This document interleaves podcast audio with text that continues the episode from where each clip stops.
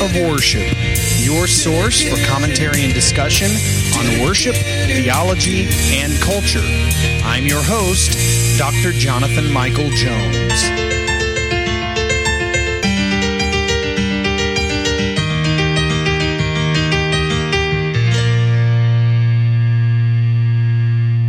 Hello, everybody. This is Dr. Jonathan Michael Jones here today on the Act of Worship podcast.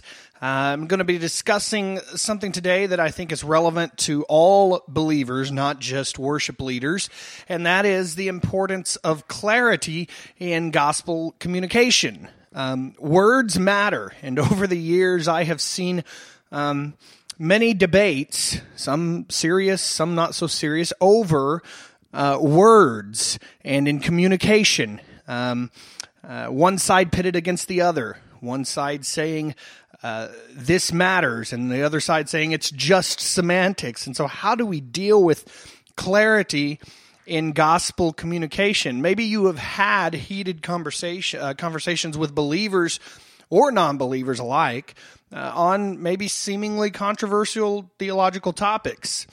Um, now, we are the church, the unified church. There's one church, one Lord, one baptism, one faith. We are one body of Christ.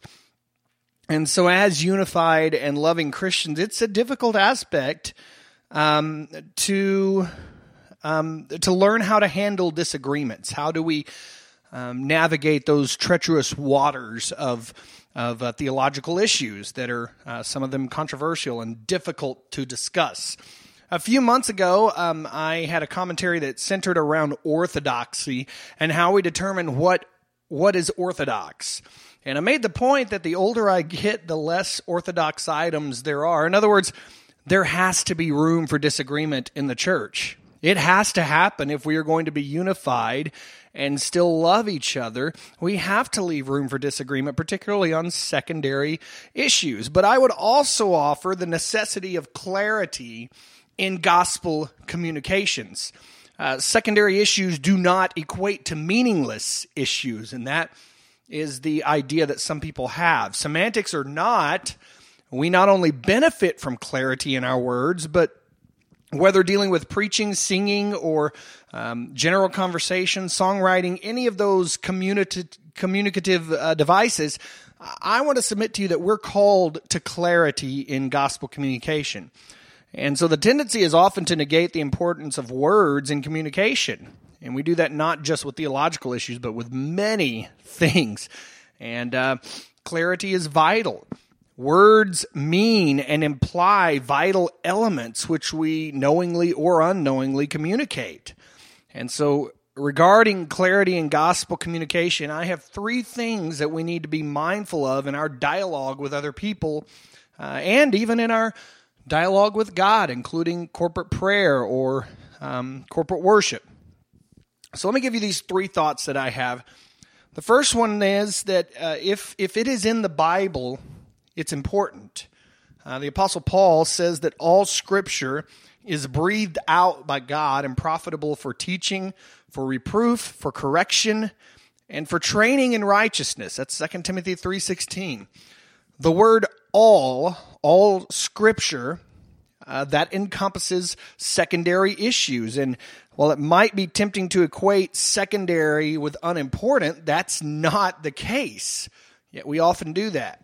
The reality is that if a word or a topic is in the Bible, it's important. And certainly it's, it's possible to create false emphasis to biblical words through interpretation but the words themselves are important. And what I mean by that is often we give too much emphasis to a word or a topic. Um, and we don't want to do that, but to write it off and say it's not important is wrong. If it's in the Bible, it is important because every word in the Bible is important. And so, for that reason, Christians should strive for clarity and to do so um, by not negating the words of Scripture. The text exists for a reason. We have the canon of Scripture for a purpose. And so we shouldn't assume that some words in the Bible are more important than others. This is why a lot of uh, Bible publishers are moving to not having red letter editions. Um, many still do. Some people want that. They just want to know that the words that Jesus spoke are in red. But um, if you're not careful, the implication can be, well, these words are more important because Jesus spoke them when every word in the Bible is equally as important. And to be honest, Jesus spoke all of them.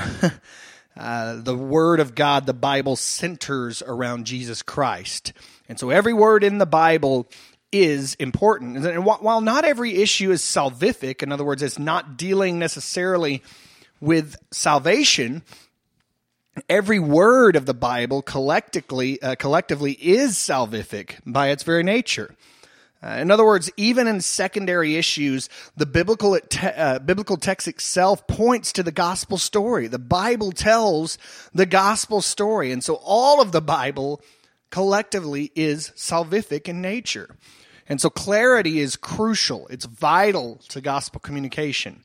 And we shouldn't be lazy in our communication, but we should strive for precision and clarity. Which brings me to my second thought. We never get it completely right, and we must be okay with that. Uh, by nature, human beings want to be in control, and we have a problem when we're not in control. When we are not in control and when we make mistakes, it bothers us. But mistakes are a normal part of human life. By our very nature, we are imperfect. We are sinful people. We are born into sin, conceived in sin. And so, this is a reality that we must understand uh, and be okay with. Not, not be okay with sin, but we have to realize that that is who we are by nature. We are imperfect people. And even as we are preaching the gospel as Christians, as we sing the gospel, as we write gospel centered music, and as we communicate the gospel with other people, we will never get it completely right while we are here on earth being conformed into the image of Christ. Until we are perfected, we will not ever get it completely right. And what I mean by that is, yes, we can get the gospel right. Yes, we can get the message right. But as far as those theological nuances that we discuss, which again are important, uh, they may be secondary, but they are important. Every word in Scripture is important. Uh, we're going to get those wrong sometimes, and that's why we need room for disagreement. Um, similar to the way we need to approach secondary issues, the fact is that that we won't employ object, uh, objectively precise words in our communication and that should not deter us from trying, even though we know we're not going to communicate perfectly every single time. I'll give you an example. There are times when I preach, pretty much every time I preach, I uh, leave thinking that I should have said something differently than the way I did. Uh, why did I say it that way? And it bothers me sometimes, but we have to be okay with that and realize that we are imperfect, but that's not an excuse not to try for precision and clarity even in our unintentional wrongness. Uh, 1 Corinthians 1.21, the Apostle Paul says, God uses the foolishness of preaching. He's probably referring to my preaching. Uh, using such a truth as an excuse for laziness, in other words, saying that I'm not going to get it right, and using that as an excuse for laziness is to effectively abandon the call we know God has given us to know Him and to make Him known. God is manifold. The Bible is manifold, and we as his servants must strive for clarity in gospel centered communication. The message we preach is the most important message to humankind. And so we should not use the fact that we are imperfect and that we are going to get it wrong sometimes on those theological nuances.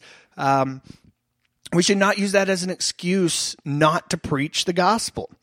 We walk both ways on a two way highway, and it should be that we strive for clarity and precision in gospel communications, yet we must also be okay with the fact that, that in our continued sanctification, we will not get our chosen words completely correct at all times. There are times when trying to discuss theological issues where we misunderstand or we misspeak, even. Maybe we understand it, but uh, we don't clarify what we are saying. And so it's not us, listen to this, it's not us, it's not Christians who save people. It is Jesus Christ. Hear me clearly on that. We cannot save anyone. It is Jesus Christ, is the is the Holy Spirit and is the Father, Son and Spirit who saves people. Triune God. And so we have to strive for clarity and trust the work of the Holy Spirit to use the foolish words that we prepare to communicate the gospel, whether through preaching, songwriting, public praying, even that communicates a message, or daily conversations. We won't get it right, but that's not an excuse not to try. And we need to trust the Holy Spirit will use the words that we have. A third thought I have on this is that while our best is worthless compared to God, we should never excuse sloppiness.